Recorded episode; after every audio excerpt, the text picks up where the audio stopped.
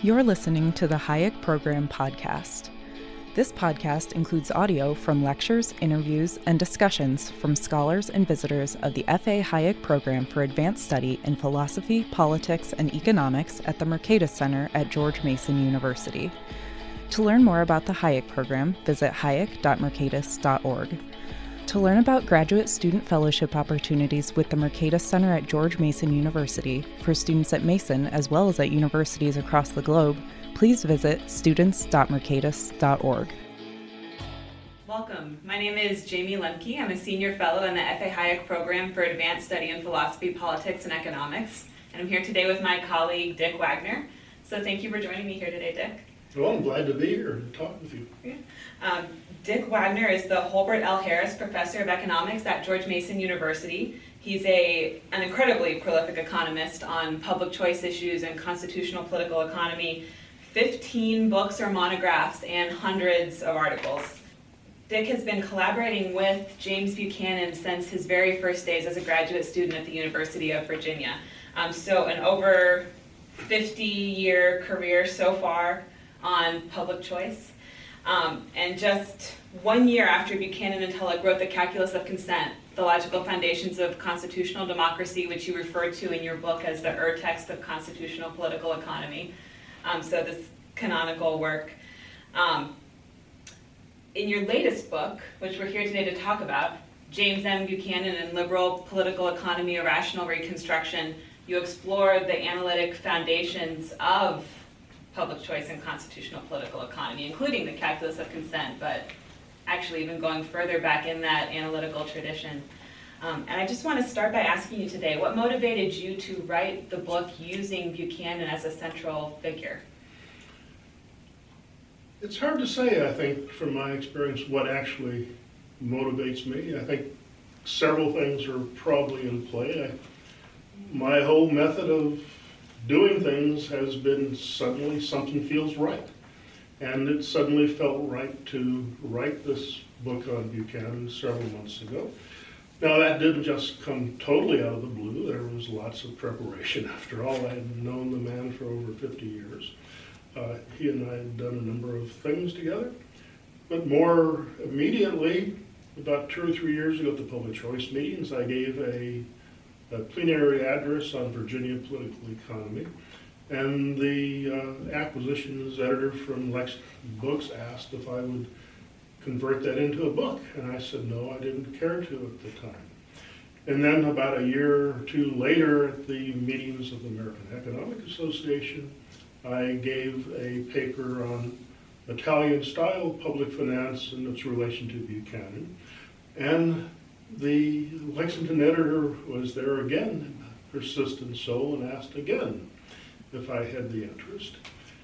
And in the meantime, uh, here in the Hayek program, where the main figures that we talk about here are Vincent and Elinor Ostrom, um, uh, Ludwig von Mises and Friedrich Hayek, and James Buchanan. And of those three sets of people, you had Pete Boettke and Paul Aligica wrote a book on the Ostroms, plus a former student uh, at Mason here just recently came out with a book on Elinor Ostrom. And you have uh, Pete Boettke is writing a book on Hayek. Don Boudreaux wrote a, another book on Hayek about a year or two ago. And I think those things going on led me to say, well, shoot, maybe I should do a book on Buchanan because I've, I've known the chap for 50 years. I've read everything he's ever written. And it would be good for the program because Buchanan is the, would then be the one of this triumvirate for which there wasn't a book. And now I said, okay.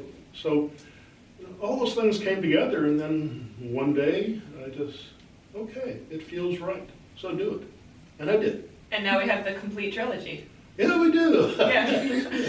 um, so the book, it's titled, the title starts with James M. Buchanan, and it is about Buchanan, but it's also very much focused around the ideas that he worked with more so than his personality. Um, so, can you talk a little bit about your decision to create an analytical structure for the flow of the book rather than a biographical structure? Surely. I described this book by the subtitle A Rational Reconstruction. And by contrast, the book by Elinor Ostrom I mentioned by this former student Vlad Tarko was titled Intellectual Biography. And the difference between the intellectual biography and a rational reconstruction is a matter of what you as the author are trying to accomplish with a with a intellectual biography if i wrote an intellectual biography of buchanan i would be trying to explain how did buchanan in 1949 come to be buchanan in 2013 when he died. That would be a kind of an effort to portray, portray the various steps he took encounters he had along the way changes of mind he had trying to lay out the various steps that led over that uh, 64 year period to him becoming the Buchanan we recognize at the end of his life. That's intellectual biography. That is something I don't believe I have the talent to do, nor do I have the interest to do. It's it's requires much more of an a of an ability to wrestle with detail, which is much more the province of my wife and our family, where I'm much more of a theoretical kind of guy. And so what I did was a rational reconstruction. What you meant by rational reconstruction is you stand at the end of his life surveying his body of accumulated work. Pieces of that work uh, uh, didn't interest him, weren't part of his core, but much of it was. And so I asked the rational reconstruction case then is, is there a coherent logic that undergirds the prime body of his work, that gives it a coherence beyond what he would have recognized at any stage when he was developing that body of work. And that's what I did in that book. So when you are standing today and doing performing the exercise of looking back over the the long career, one of the ways you describe the the overarching uh, project that Buchanan uh, put forth was that it was a project um, that a hedgehog would do rather than a fox, to borrow the Isaiah Berlin distinction, where the fox is you know, cleverly coming up with the response to everything, um, has a million different ideas, and the hedgehog has this one, uh, you know, one defensive maneuver, I think, in Berlin's analogy, but the really one point that they're driving forward. And you pull that from that uh, 1949 piece by Buchanan, which comes up throughout the book. Um, but what is that one big idea? So, you know, what are Buchanan's spikes if he's the hedgehog?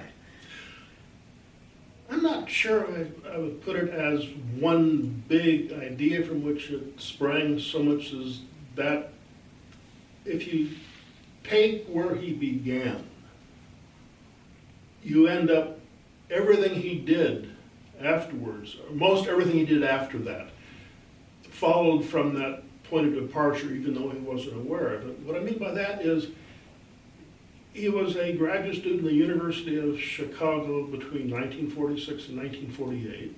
He did his dissertation, and the subject matter was public finance. He disliked the way public finance was presented throughout the world and at the University of Chicago at that time. And he wanted to do public finance differently. The way public finance had been done, and is still the dominant way today, is to treat government, or the, what we call the state, as some kind of external uh, entity, a kind of a lord of the manor that's in charge of running the place. Uh, so a president becomes a chief executive of the nation. Buchanan wanted, he was a thoroughgoing Democrat, and he wanted to ask how could you write a, and develop a theory of public finance when you take seriously, really seriously, the idea that democracy is a system where people govern themselves, rather than being a system where someone governs you. that I think Buchanan really, he didn't want to be bossed, and he thought uh, no one should really want to be bossed. And so, but yet you have problems of governance, and so it's people coming together to govern and to regulate their activities. And that was how he wanted to do public finance. But that concern with trying to explain how it is that you could genuinely have a social and political system organized on the principles of self-governing people, in turn led him into a whole variety of, of lines of thought I described in the book that Buchanan was like a gigantic oak tree where a sapling was uh, planted 64 years before his death. And that trunk of that sapling was then how do you think about public finance in a self-governing, among a self-governing set of people? But that in turn led into some, what I call six different branches that were nonetheless there in that very initial question, if you think about it. For instance, how can a set of people govern themselves? Suppose you have just a small group, 500 people. 500 people can't govern themselves, they're just a mob. In order for 500 people to govern, you have to have conversations.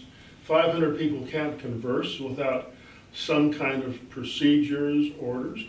That gets into Buchanan's lifelong interest in constitutional political economy because large groups just by themselves, masses, are just mobs in order to become a governing kind of entity, you have to have some kind of, of constitutional structure that governs relationships, positions of authority, responsibility, and so forth.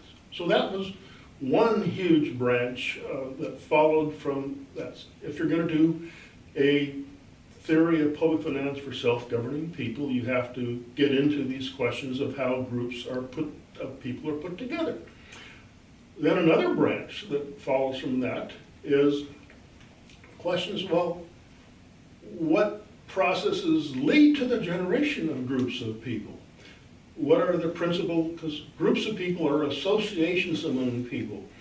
Uh, that in turn led Buchanan to have a lifelong interest in federalism and federal forms of government as another, as an instance of how to have an association of people, where with federalism, what you have is not one government over a whole set of people, but associations of higher and lower uh, governments, and, and that uh, stemmed from his interest as well.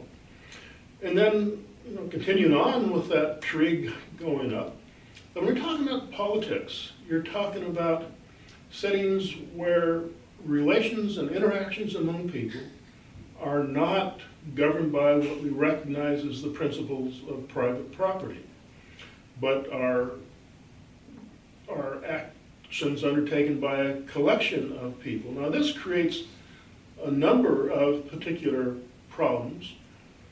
For instance, even at my age, I could uh, conceivably go out and invest in a hickory forest, a set of hickory trees to make hickory saplings to make furniture. Now, when those trees mature and are harvested 40 years from now, I'm not, probably not going to be around to harvest again, but I can still uh, rationally make the investment because within the principles of private property, I'm liable for the value consequences of my actions. If I manage the forest poorly, it's my estate, uh, my children and grandchildren uh, are going to suffer for that. Whereas when you get into public political situations, that kind of, of, of uh, responsibility weakens because politicians are need to be reelected every two years, four years, or six years. And so there is isn't that same kind of summing up where you can make decisions today to bear costs because you determine that the future benefits make it worthwhile. That plays out differently in democracies. It plays out among other things, in a strong tendency to issue debt rather than to finance things by taxation. Uh, because if you issue debt, the costs are shifted much more into the future rather than borne in the present. And so that was, again, a lifelong interest of his that sprang as well from his initial recognition that he wanted to rewrite the whole body of public finance in a way that speaks to the problems that a self-governing Republican people face. And then another one of the branches uh, in that big oak tree that Buchanan ended up being has to do, he was certainly very much of a, of a classical liberal type of fellow who believed in the widest possible range of individual action. But he also recognized that individuals must be responsible as well for maintaining the system. There was a famous story, then repeated thousands of times as far as I know, that it was at the end of the American Constitutional Convention when a woman outside the convention asked Benjamin Franklin, Hey, Ben, what kind of a government did you folks create in there? And Franklin responded, a republic, if you can keep it. Now, implicit in Franklin's response was recognition that to keep that kind of liberal form of governance is going to require people to undertake actions to preserve it. That we have that saying, I don't know who, from whom it comes, but eternal vigilance is the price of liberty. Now, how high is the price of liberty? Well, that's a question that comes naturally to someone who is interested in self-governing republics as, as Buchanan was. And then the final uh, branch of Buchanan's big oak tree was, see, this all began, Buchanan's initial interest began with you might call them in the realm of positive or explanatory economics. It started from an interest just trying to understand better how a world of self-governing people could actually operate, could actually put together what its problems would be.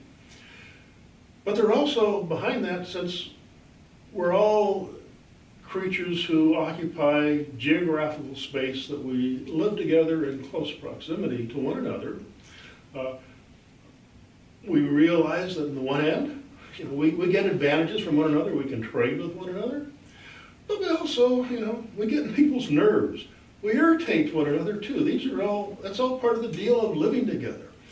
And so uh, the question of how we do conduct our living together uh, is his lifelong interest in the goodness or the badness of alternative arrangements by which this, uh, this, this does. And so you know, in that sense, you know, looking back on his work from the time of his death, it just occurred to me, hey, there is just a very strong logic that as if everything he wrote was there at the start. It's like you probably heard that story of Michelangelo uh, and a sculpture, and oh, how beautiful! And Michelangelo responded, as I recall the story, no, I didn't make that. I just released it. And that's what I think it was with Buchanan. He released what was inchoate in his very foundational dislike of what he, what he thought passed for public finance at the time he was a student. So this is a dramatic oversimplification of the structure you just built. But you have all of these superstructures, constitutional politics, self-governance, uh, post-constitutional politics, the moral and social philosophies that come out of this analysis. And at the root of all of them is this idea that public finance should be uh, a way of understanding relations between free democratic peoples rather than simply being a science that exclusively speaks to relationships between rulers and their subjects or a despotic kind of public choice. So how at the time that Buchanan is doing this early work, how revolutionary is the idea that these public activities can be founded on a democratic basis rather than um, more of a despotic basis within the, the science of public finance. Well, there were certainly precursors to the work that Buchanan did. Uh, in his doctoral dissertation, Buchanan cited two uh, precursors to there. One was Knut Wicksell, a Swede, who throughout his Buchanan's career, Buchanan regarded as the single most important person for his constitutional work, uh, who thought of the same kind of question of how could you have a, a parliamentary system suitable for Sweden, uh, where in the underlying Swedish parliamentary activities would reasonably strongly reflect a consensus among the, the Swedish population. And how could you go about, the Wicksell asked questions, how could you go about imagining a, a mode of doing Swedish political business that would fit that image? And then the other source that Buchanan uh, mentioned was an Italian fellow, Antonio de Viti Marco, uh, who Buchanan later spent a year in Italy uh, studying a variety of Italian authors. Uh, Da had only has had one book published in English, and Buchanan had read that. It was published and translated in 1936. And it too offered two different ways of ideal types of democratic forms, what he called a, a cooperative democracy and what he called a monopolistic form. And the difference between the two forms fit with Buchanan's image of self-governing republics versus uh, republics dominated by special interest groups. And those were those corresponded to these two forms. And so, uh, in many ways, what became known as public choice in the very late 1960s, early 1960s, was already in play in Italy in the 19, actually going back to 1888 and into the 1900s, because you had a variety of Italian public finance theorists who likewise uh, sought to develop a explanation of how governments actually do their business as against someone saying how a government, they think a government should do its business. Like the, the, the long tradition of public finance was, you might say, concerned with the practice of statecraft. What would be a good tax system? Adam Smith, you know, in his Wealth of Nations, had these four maxims for a good tax system. Uh, at the time that Buchanan was a student, the two main figures in public finance were Brits, Francis Edgeworth and Alfred Pigou. Now, uh, Pigou, excuse me, uh, Edgeworth formulated a good tax system as one that would minimize the, the uh, utility losses the taxes imposed on people, however you would ever determine that. There was an Italian named Amilcare Puviani who wrote a theory of public finance about, I think, 1903 maybe. And his concern wasn't in trying to say, to advance his thoughts on what would be a lovely tax system, but was rather in saying, well, the world has a rhyme and a reason to it. Uh, and Puviani said about saying, well, there's a rhyme and reason to all that happens under the sun. Economizing actions are useful principles for understanding that. And he set about trying to explain the kind of what he thought would be the logic by which uh, tax systems were established, were revised over time. And uh, you know, Puviani has never been translated into English. But has been translated into German. It was translated in 1960. And the sponsor of that translation was a man named Gunther Schmölders. Uh, he, had, he was doing work in what uh, became was known as fiscal psychology at the time and was kind of a forerunner of behavioral economics today. And Schmilder in, tr- chose to translate Puviani, he probably chose to translate Puviani and not De Viti because De Viti had already been translated into German in 1934. And so he, he presented Puviani, but he also the, wrote a foreword where he said uh, Italian public finance has long had a political science character to it, where you have an integration of economics and politics, and with these ideas often giving a very good uh, fit with reality. And so, you know, I think when public choice, in fact, I speculated in something I once, I think even the book, I don't remember, but speculated that suppose you took a bunch of these Italians. See, the public choice uh, had its first, got named at a meeting in 1968. It had a couple of prior meetings in Charlottesville when I was a student there. Uh, and it got established in 1968. I, I posed a hypothetical question. Suppose, like you know, the story of Rip Van Winkle, I guess, and he, he fell asleep for 20 years and woke up. And suppose you took these Italian dudes like De Viti and um, Pantaleoni and so forth, and they had fallen asleep. And then they woke up, and here they were in Charlottesville, excuse me, in, or in Chicago in 1968. And they were jumping into discussions that were going on about what was then called non-market decision making. I think those characters would have been right at home.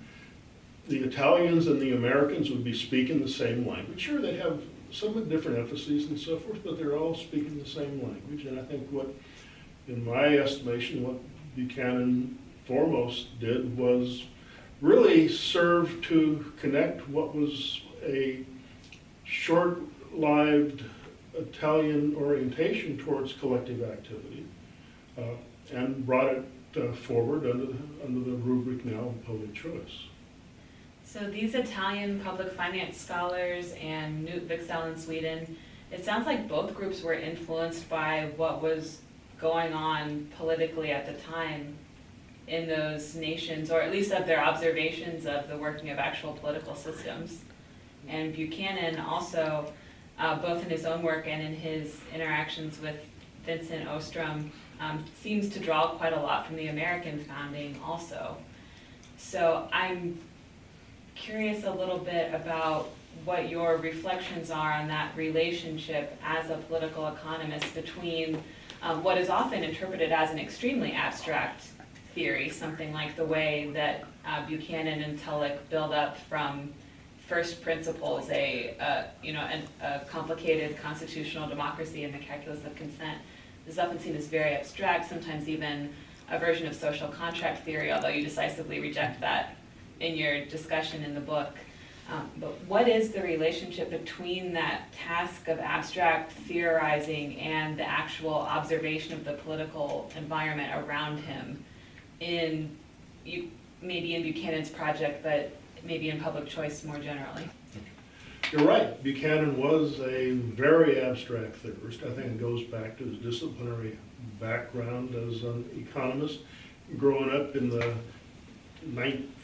1940s into the 1950s. Uh, that's the way economic theory was presented in a stylized, formalized way. I've often thought it would have been lovely and wonderful if Buchanan had been in the same program as Vincent Ostrom was, for instance, because if you look at Vincent Ostrom, that you find someone who has exactly the same kind of deep down interest, orientations, but Ostrom was a political scientist, and he, I think his work reflected more of that disciplinary way of doing things that was in play back then, of a, of a greater interest in descriptive accuracy, descriptive realism, and but yet both of them deeply shared the same kind of interest in the opportunities and the problems that faced self-governing republics and how both to how they might operate and how they might maintain themselves Vincent Ostrom wrote a book, uh, a long title that I'm probably going to butcher, but I think it was something like The Vulnerability of Democracies or something like that. But uh, people can look it up under Vincent Ostrom and find it, but uh, it was a it was it was a book that took some of Tocqueville's uh, visions for self-governing republics and tried to work with some of the implications of Tocqueville's visions, uh, how that relates to ideas about public choice, and his Ostrom's work, Buchanan's work. I've sometimes described, uh, for instance, Vincent Ostrom back in 1971 wrote a book uh, called The Political Theory of the Compound Republic. That was subsequently uh, revised. I think it's in its third edition now, although he's deceased. But he had a, and took on a co-author who uh, named Barbara Allen who revised it. And I've I've often, on several occasions, have described Ostrom's uh, Compound Republic book as offering a flying buttress to the calculus of consent that in part with Ostrom's flying buttress being much more fully grounded in actual political processes and institutional arrangements, the calculus consent had a very austere kind of, of, of con, points of contact with actual practice. Ostrom had much more of that. And I've, many times I thought, gee, that would have been so nice had the two been together, because I think, uh, as in, in many cases, uh, you know, the overall vision, much like I think what the Hayek program is really seeking to pursue is recognition. That sure, uh, some of the uh, theoretical thoughts need to make contact with some of the practical matters, uh, and the maintenance of free or liberal societies is itself a project, project that calls upon a variety of kinds of talents and capacities and activities. It's a project that's far too big for any to be encompassed in any one person's head and is a, itself a kind of a problem of collective organization of, of, of concerns. It seems though that Buchanan was very critical of some particular types of interaction with practical politics, um, specifically engaging in actually making specific policy recommendations. One of my favorite uh, stories, I think, in the appendix where you engage in some personal reflection is when you tell about being in his class for the first day and attempting to ask, answer the question about what was wrong with the American tax code and you know, being an enthusiastic young student, you had all these ideas, things you've been learning and reading over the summer, and he told you, Mr. Wagner, we're Democrats here, not autocrats. Mm-hmm. Paraphrasing. Yeah, yeah, you, you bring back a long, long way. Yeah, I had spent the summer uh, before going to Virginia reading, I read Buchanan, a textbook on public finance. Uh, I read things by his academic advisor who he didn't like, I didn't know that at the time, on, uh, on tax reform, all this stuff, and he asked this question. Uh, what was wrong the very first question in class? What was wrong with the American tax system? And I piped up and answered the question I thought beautifully about closing loopholes, lowering rates and all this, and he shot right back, Mr. Wagner. He had no business answering a question like that. Yeah, we're Democrats. I didn't know what he meant. Uh, that, that came later. But what he meant was part of his wanting to get away from what I think he regarded as feudal modes of thinking where public finance, collective business was the province of a few public officials who had to be regarded as doing the right thing because public business was too complicated for ordinary people. And so he thought it wasn't any particular economist's business to say what a good tax system should be. He thought it, what a good tax system would be would be what a, a set of people would generate out of a deliberation among themselves. And that's the kind of the image he had. Everything he did was uh, centered around that kind of orientation that he probably said to himself, I want to really plumb deeply how you think about problems of self-governance, where the typical way that economists to this day think about government is government is some entity that uh, you can instruct to do the right thing that can bypass uh, people and their interests or, or, their beliefs. And that was something that Buchanan uh, disagreed with thoroughly. And so that notion that, hey, we're Democrats here. Uh, he later, I remember you to remind me, he, he later in that same semester, he had a lot of these free-ranging discussions with students over different papers. And there was a one instance where I remember Buchanan piping up and say, it seems as though today only Mr. Wagner and I are Democrats. so it was, it, it, was something that you know, was really deeply in, in his, in his foundational beliefs. It sounds like you made a lot of progress over the course of just that one semester then. You got upgraded to Democrat status. Yeah, well, you know, that uh, it, it didn't happen at one instant because I, I still remember, you know, we'd have roughly every week or every second week, we would have paper assignments to turn in. And he had this, uh, he signed at the end of this first class period, after I'd embarrassed myself, he assigned this uh, topic, said, I've heard it said that if a fly, I think it was a fly, it might have been a flea, but a grasshopper, but it was some insect. He said if this insect were like nine times as big as it is, it wouldn't be able to fly and it might even crush under its own weight. Then he said, well, you know, government has grown. It used to be less than 10%, and now it's up around 40%. But I think there's an interesting problem of fiscal dimension here. And so for next week, you all should go out and write a small essay on the problem of fiscal dimension. I, you know, I put aside my embarrassment for a minute, shot up my hand. Mr. Buchanan, could you give us a clue of what you're looking for? And he instantly shot back. I said, Mr. Wagner, if I knew what I was looking for, I wouldn't care to hear what you think.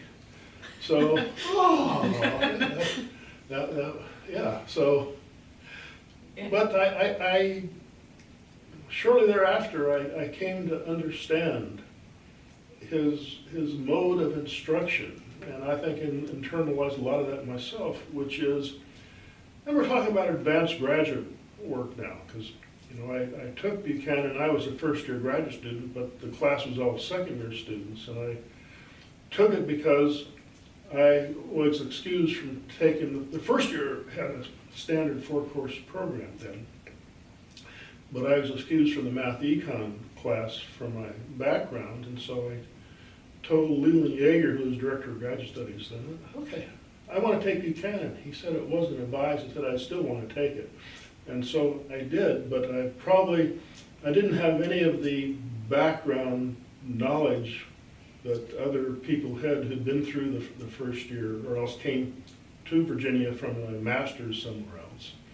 And so I was really, first essay, you know, I remember he, he gave this uh, fiscal dimension, and I wrote up my uh, three pages on the old Smith Corona portable electric typewriter.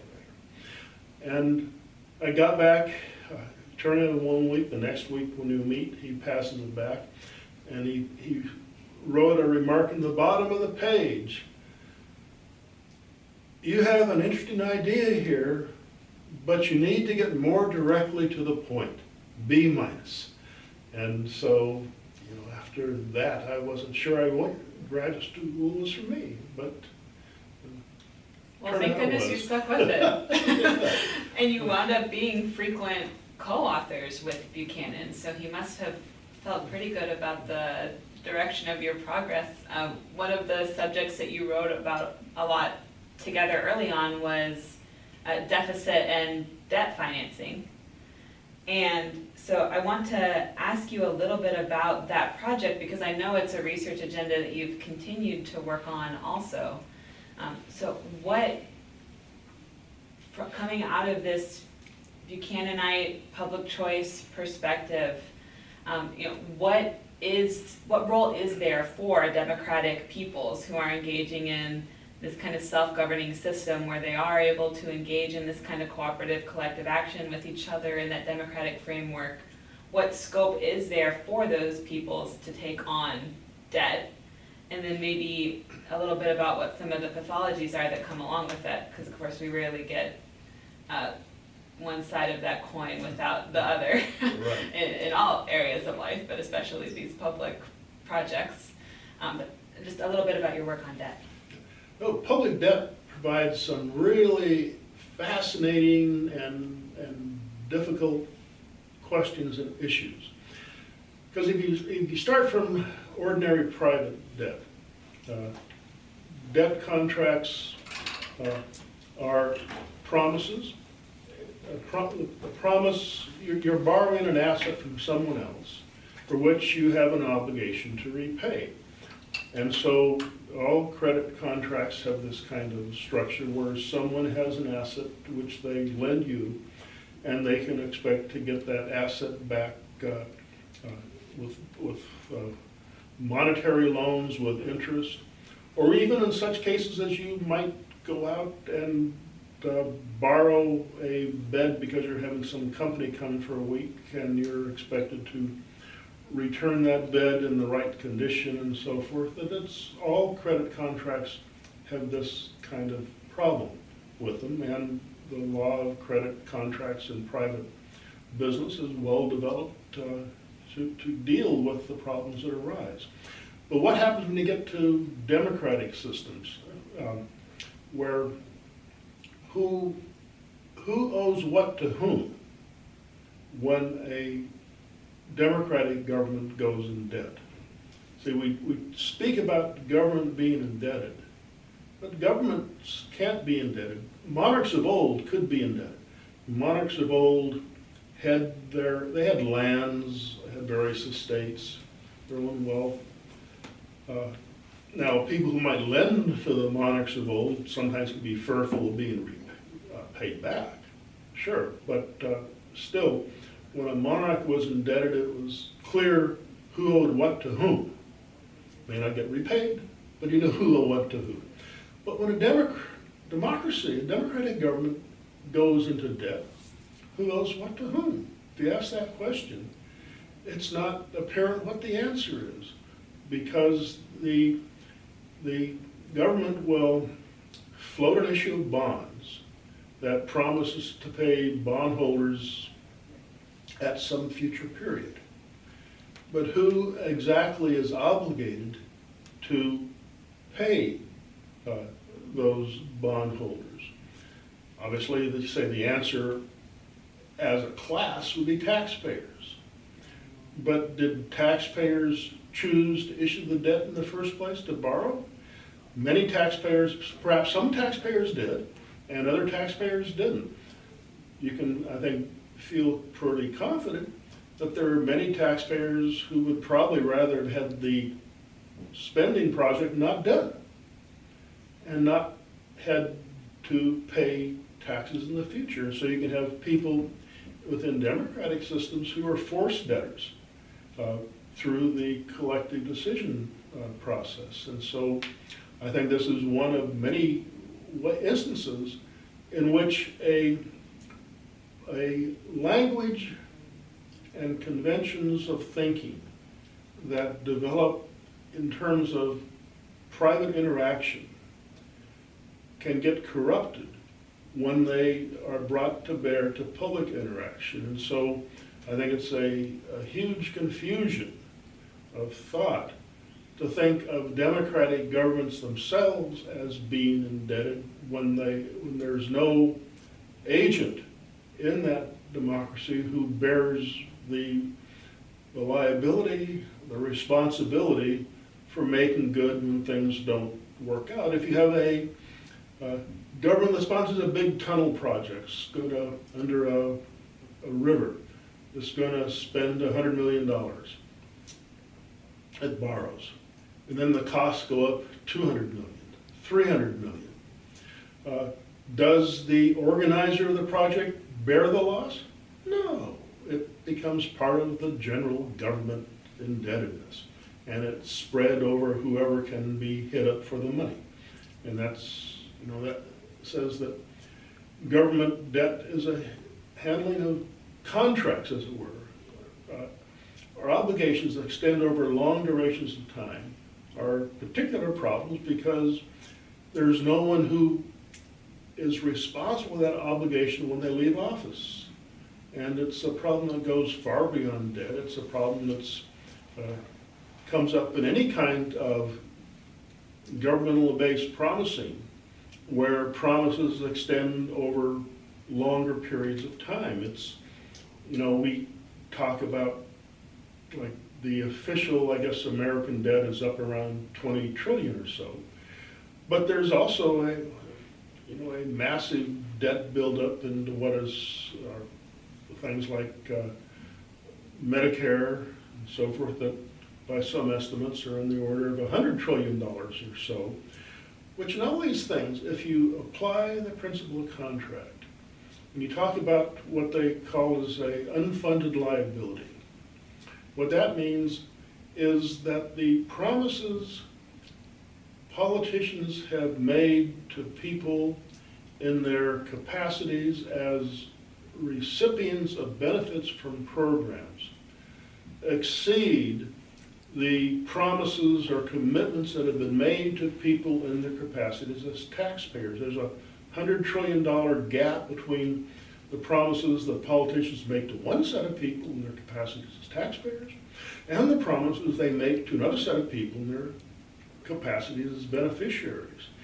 And so it's an arrangement that is knowingly at the surface a form of systemic lying, you might say, that built into this democratic system is a form of built-in lying that, uh, that people knowingly know that this can't be maintained, but yet that's an outcome of the system. And I think those are the kinds of things that, uh,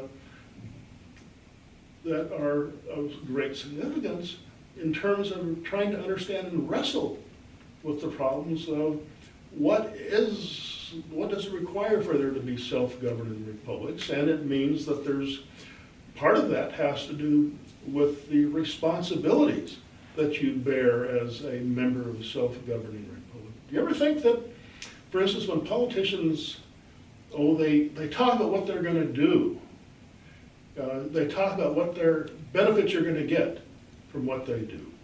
Now, the basic theory of economic organization or economic equilibrium, if you will, says that every transaction has two sides. It has what we recognize as a demand side and a, and a supply side. The politicians always emphasize what you might call the demand side, what we get. They don't emphasize the supply side of who has to do what to make that happen. But yet you can't do one without the other. You go back to old Herbert Hoover. Poor old Herbert, you know, he had this minor little uh, uh, entitlement called a chicken in every pot. Now, that came from Herbert Hoover. Now, how can you promise everyone to have a chicken in their pots if you don't at the same time force a system of constricted labor onto people to make those chickens happen? They don't just happen. But uh, political discourse, political rhetoric, always, and almost always, stresses the good side, the, the demand side. It underemphasizes the supply side of how that is going to be made uh, uh, possible. And that also speaks then to responsibility again. If eternal vigilance is the price of liberty, uh, that was, again, that was one of Vincent Ostrom's big themes too in his book about Tocqueville was what it, what's the responsibility side of a system of self-governing republics? Yeah, about that relationship between liberty and responsibility, and actually through every aspect of your answer to that question, you can see um, the analysis calling back to this fundamental question about self-governance that you raised at the beginning, which is that sometimes we just uh, get on each other's nerves and we get in each other's ways and we want different things and we want things that are sometimes mutually incompatible. And how do we resolve those kind of very fundamental tensions? And one of the things that you called out just now, but also in the book, is that many of those processes of negotiation and voluntary consent to government systems, you want people to be free and to have liberty to engage in those processes. But if you don't have the responsibility side of that equation also, you can get people engaging in behaviors that are quite destructive. Um, when we think about this relationship between liberty and responsibility, that kind of, that's putting demands on people for how they are supposed to behave. So we get this intermingling in Buchanan's research between the positive economics and this more social or moral philosophy. Um, so what is the the relationship between those two? Are, are they similar, similarly inseparable in the way that liberty and responsibility are? Um, if we're going to think about the world and, and get the kind of explanation and understanding that uh, Buchanan seems to want us to?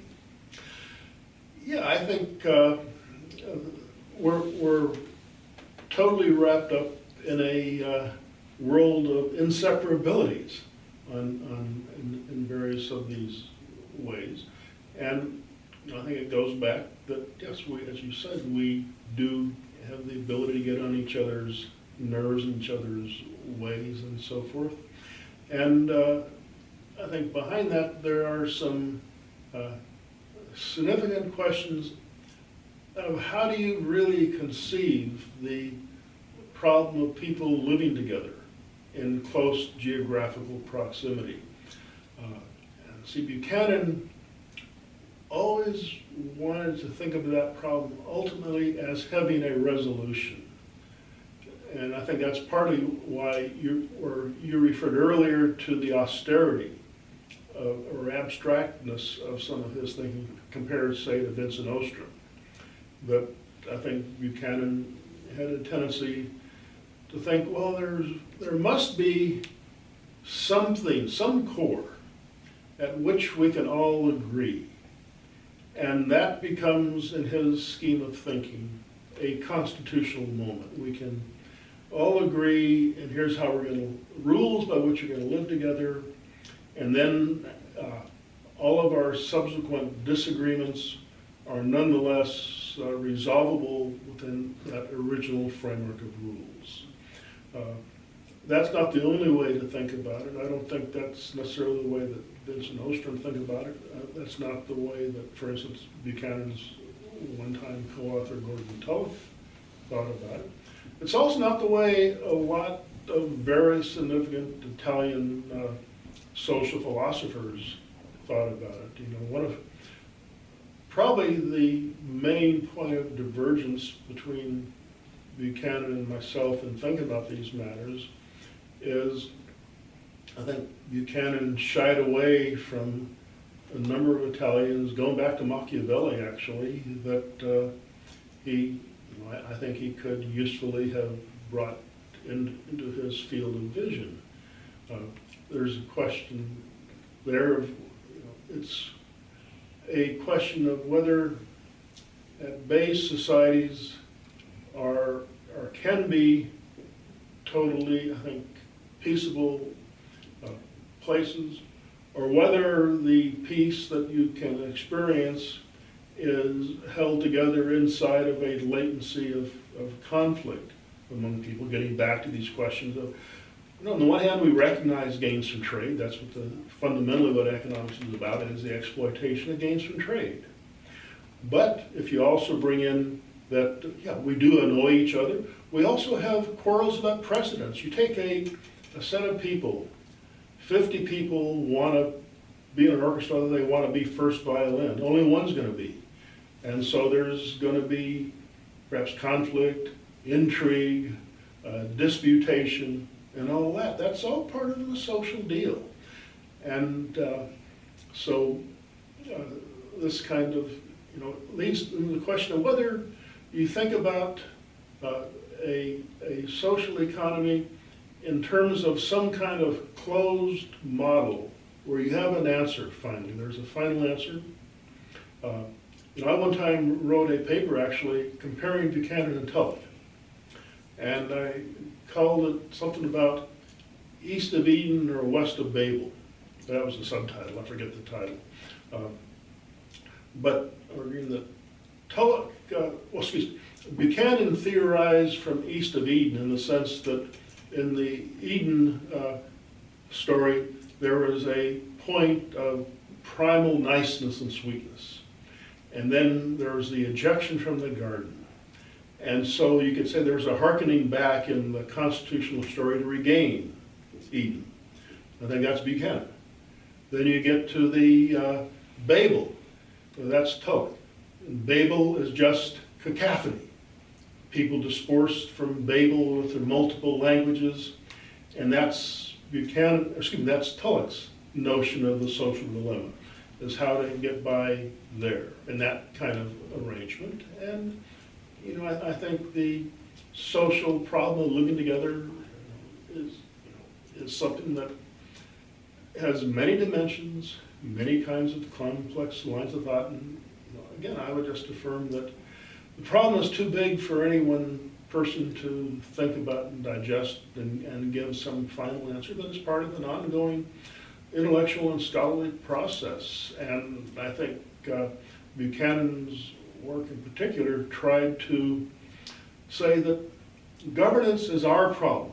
See, the usual kind of public answer he encountered is that the implicit uh, political regime was a feudal regime. If you go to feudalism, and of course, I mean, this country was founded on the rejection of all things feudal and the European heritage, which is one of the things why I, I dislike so much, so much modern emphasis in saying, well, we should be more like Europe, and this country was founded on not Europe. And so, in that kind of orientation, the feudal orientation, you had lords of the manor. Uh, governance was the business of the lords of the manor. Now, you could find feudal regimes where governance went well. Peasants were very happy with things. You could also find feudal governance where ordinary people were treated miserably and, and harshly. And so the world of feudal governance provides many examples ranging from the whole gamut of experiences. But they were all feudal governance. They were all cases where, where the democratic scheme of thought is that governance is all of our business. Uh, now, Buchanan's own sort of normative values is that's how it should be, that it should be, and that's a desirable social arrangement, is for all of us to participate in our governance. But it's not an easy arrangement. In fact, the pretty much going back to the ancient Greeks, all thought that democracy was at best a kind of a temporary form of government that would exist until people came increasingly to recognize that they can vote largesse for themselves by imposing costs on other people. And uh, you know, that's the, that was a kind of a claim, widespread claim based upon a lot of historical evidence. And I think we right now are living into that uh, very same kind of question, same kind of issue that is going to be for the future to determine the outcome. Well, to wrap up, I just want to ask you one last question. Not asking you to be Cassandra here, but in the spirit of operating in the extended present and, maybe figuring out where this tree is growing, where do you think are some of the most productive research directions for people who want to do research in public choice and constitutional political economy in the spirit of Buchanan? Well, I think the, where I think this is leading or, or should be heading is in this kind of direction of economics, political economy becoming a genuine social science. If you look at economic theory, if you go back to the time of Adam Smith, economics was a social science. It was concerned with trying to understand the properties of societies, recognizing that people had certain principles of action that we refer to as economizing action. That's all that means is that people continually try to seek for states of living that they value more heavily, highly than what they have now. And that simple universal principle of economizing action in the classical economists led into a, that was a way of thinking about society and different forms of social organization and their properties. And when you get to the neoclassical period in economics, uh, things got uh, subverted or turned away in that what you had over the course from the late 19th into the 20th century into, into today is the treatment of economics as a theory of choice or of rational action. This didn't happen all at once, it happened in, in stages uh, or in steps. But if you start from the idea, I don't want to get involved in too much in technical economic theory, but you start from the idea that an economic system is now to be treated as an entity that conforms to some principles of the theory of equilibrium. What that means, what that enables, is you can treat a society, you can reduce a society to a single person, call it a representative individual, and do all of your theorizing in terms of that representative individual. What happens thereby is all of the social processes, interactions, and so forth disappear. It's like, and there have been models, many uh, we call Crusonia models, imagining Robinson Crusoe. And there's lots of things of cho- rational choice you can illustrate by Robinson Crusoe. However, if you had 100 Robinson Crusoes on their individual islands, you would have 100 tales of Robinson Crusoe. But suppose instead those 100 Robinsons are all washed up on the same island. You're going to have all kinds of new situations, new problems, new phenomena arising that would never arise to any one of those 100 Robinson Crusoes. And it's that interaction amongst all these people where the real material, I would say, of political philosophy and political economy and social philosophy arise. Because Robinson Crusoe by himself has no questions of mine or yours, has no one to quarrel with, no disputes, no courts, no jails, nothing. And it's only when you have multiple people interacting, that you generate not only multiple opportunities for trade, but again also multiple ways in which we can get after on each, on each other's nerves. And so I say that where I think this whole scheme of Virginia political economy leads is to recognition that what material we're dealing with is a is, is fundamentally a theory of society.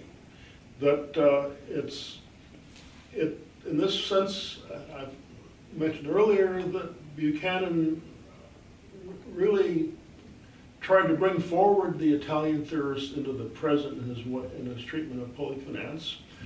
I also, I think in that book, mentioned that really Buchanan is totally misconstrued or misinterpreted as being a standard neoclassical economist with right-wing views. He was nothing of the sort.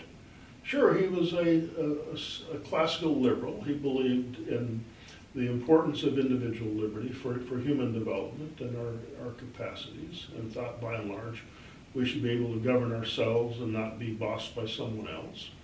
And that was very much part of it. But he was fundamentally resided with, operated within the British or English classical tradition of political economy, going back to Adam Smith, David Hume, people like that. The only place he diverged from this classical tradition was he didn't get confused about diamonds and water. You know, Adam Smith uh, repeated this diamond water paradox that uh, it's a, it's a paradox that water is necessary for human life, but diamonds are so much more valuable.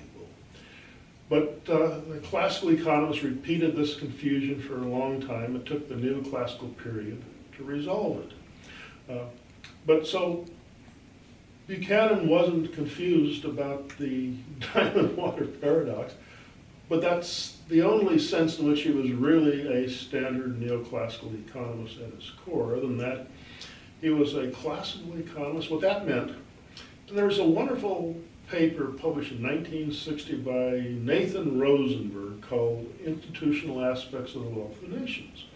And what Rosenberg pointed out and was that Smith was not at all to be cent- was not at all centrally concerned with any notion of an efficient allocation of resources.